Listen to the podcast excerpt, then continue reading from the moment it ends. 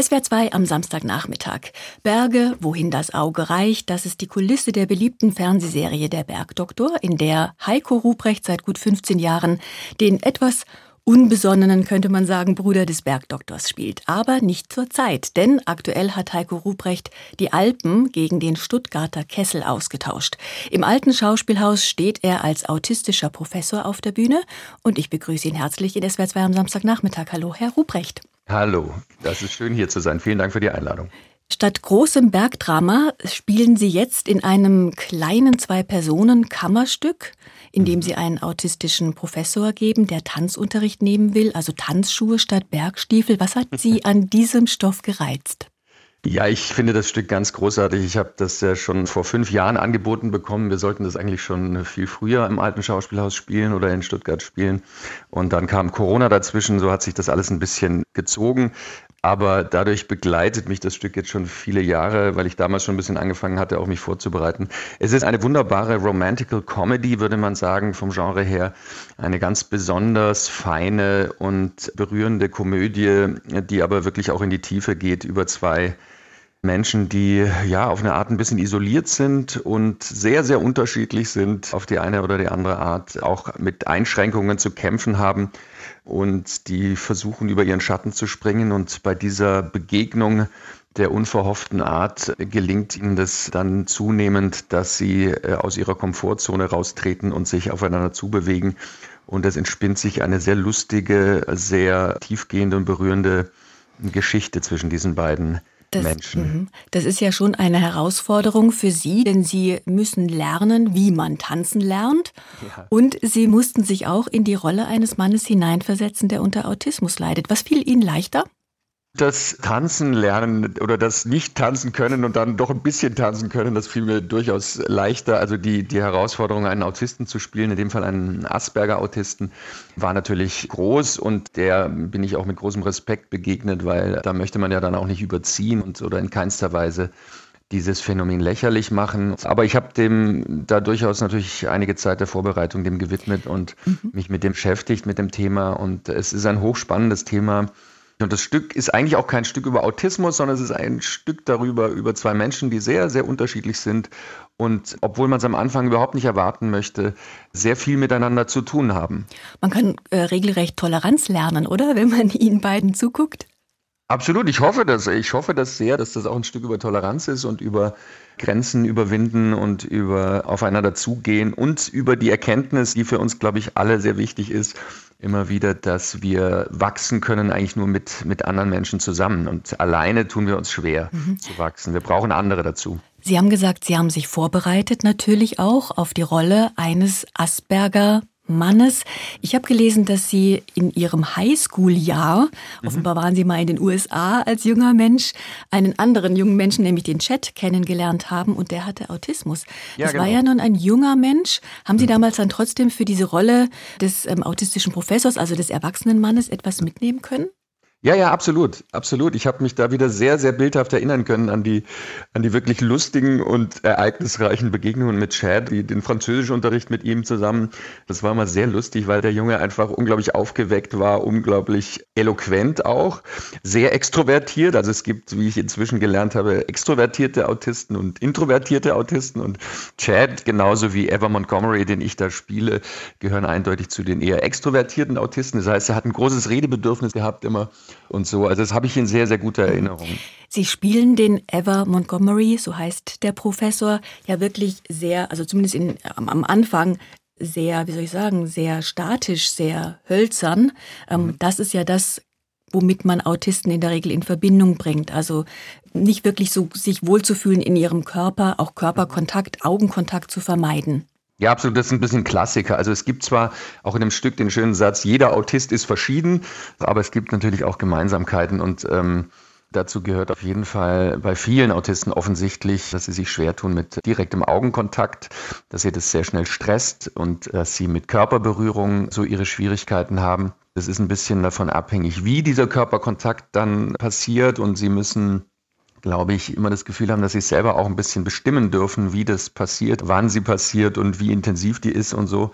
Am Anfang ist das ein ziemlich schräger Vogel oder ich glaube auch durchgehend ist es ein relativ schräger Vogel, der dieser Senga Quinn, der Tänzerin, begegnet, bei der er da eine Tanzstunde nehmen möchte der aber zunehmend im Laufe des Stücks auch ein wenig äh, locker lassen kann, dann auch innerhalb seiner Grenzen, weil diese Begegnung ihn auf viele Arten aufweicht, wenn man mhm. so will. Stuttgart ist ja so eine Art Heimspiel für Sie. Sie kommen aus Baden-Württemberg, sind in Lindau am Bodensee aufgewachsen, waren oft bei der Oma in Stuttgart. Ist so ein Engagement in Stuttgart dann für Sie was anderes als beispielsweise in Hamburg oder Köln? Ja, tatsächlich ist es so, dass ich immer sehr gerne in Stuttgart bin und mich damit einiges verbindet und ich jetzt auch mit dem Fahrrad mal wieder die alten Wege abgeradelt habe von meiner Oma in Bad Cannstatt zum Neckarstadion hieß es damals noch und zum Vereinsgelände des VfB Stuttgart, wo ich mir dann die Autogramme von Jürgen Klinsmann und Karl Algöver und den alten großen Stars des VfB geholt hatte, bin ich also mal wieder entlang geradelt und habe mir das nochmal angeschaut, weil ich da, da als Zehnjähriger dann mutig von der Oma mal alleine dann hingegangen bin, nachdem sie mir den Weg gezeigt hatte. Aha, und aber also Fußball, sind, Fußball ja. wäre keine Karriere für Sie gewesen? Nein, das wäre keine nur Karriere. Fan. Ich, äh, nur, ja, als Fan. Also ich spiele gern Fußball, aber ich glaube, ich hätte nie das Niveau erreicht, das da vonnöten gewesen wäre. Insofern und, nein. Mhm. Und Sie sagen jetzt da so locker, ich bin da dorthin geradelt, entlang geradelt. Ich meine, Stuttgart, Kessellage, rauf und runter. Also Sie sind recht sportlich, ja. ne? Ja, bin ich tatsächlich. Also insofern die kleinen, aber knackigen Bergetappen, die machen mir nicht so viel aus. Aber man muss in, in Stuttgart ja tatsächlich immer wieder hoch auf die Höhenzüge, weil man dann eine schöne Aussicht hat. Also Stuttgart ist ein liebgewonnenes Domizil für mich und verbindet mich mit Kindheit tatsächlich. Mhm. Ja.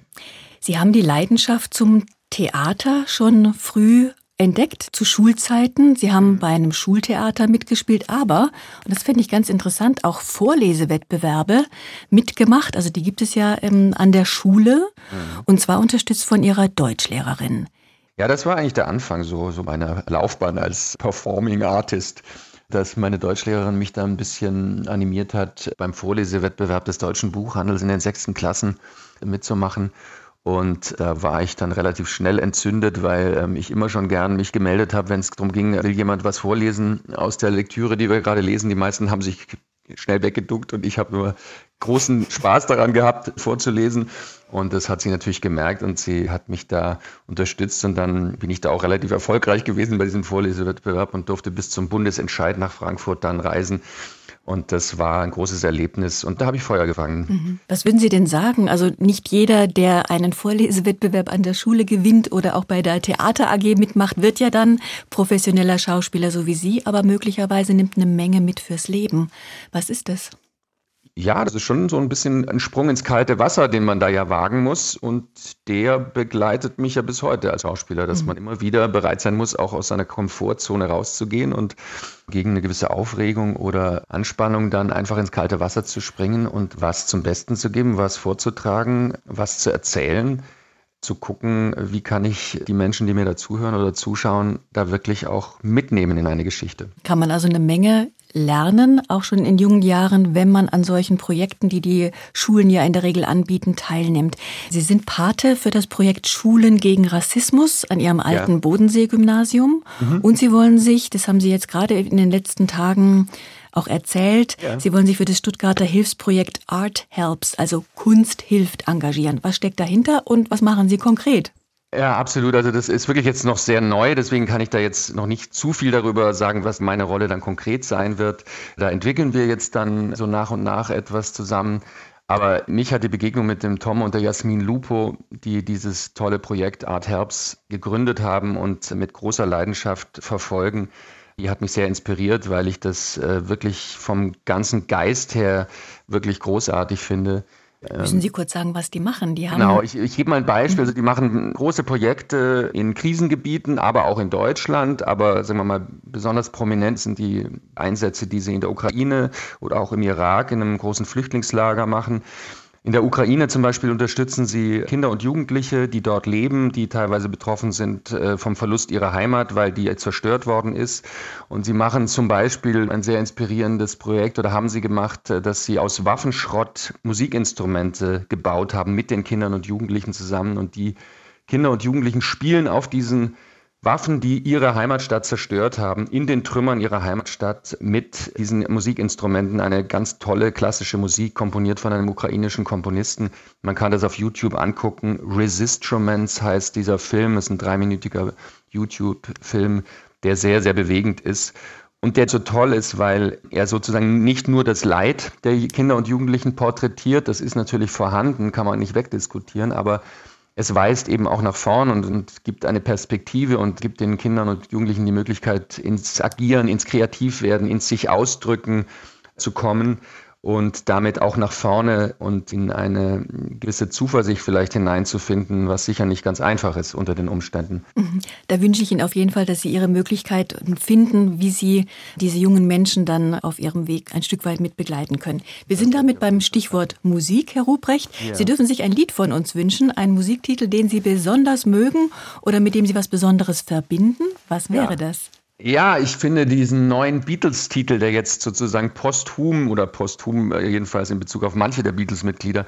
herausgekommen ist, Now and Then, das fand ich ganz großartig, dass da jetzt mit Hilfe ja von künstlicher Intelligenz und einer alten Studioaufnahme, wo John Lennon irgendwie mit knacksendem Hintergrundgeräusch gesungen hat und da konnten sie irgendwie das Rauschen rausfiltern.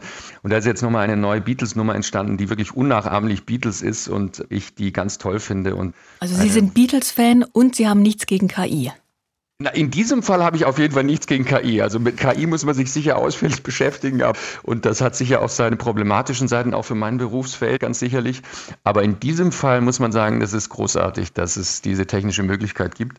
Und ich bin tatsächlich schon von Kindesbeinen an Beatles-Fan, obwohl das ja eigentlich alles vor meiner Generation war. Aber trotzdem und bis heute sind die Beatles für mich große Helden und ich höre es immer wieder gern und bin jetzt total glücklich, dass es wieder eine neue Beatles-Nummer gegeben hat. Dann hören wir den Titel gleich und ich bedanke mich ganz herzlich Heiko Ruprecht in SWR 2 am Samstagnachmittag. Vielen Dank. Heiko Ruprecht steht in Stuttgart als autistischer Professor in dem Stück Die Tanzstunde am Alten Schauspielhaus auf der Bühne und zwar heute Abend noch und dann Montag bis Samstag, 9. März, jeden Abend ab 20 Uhr.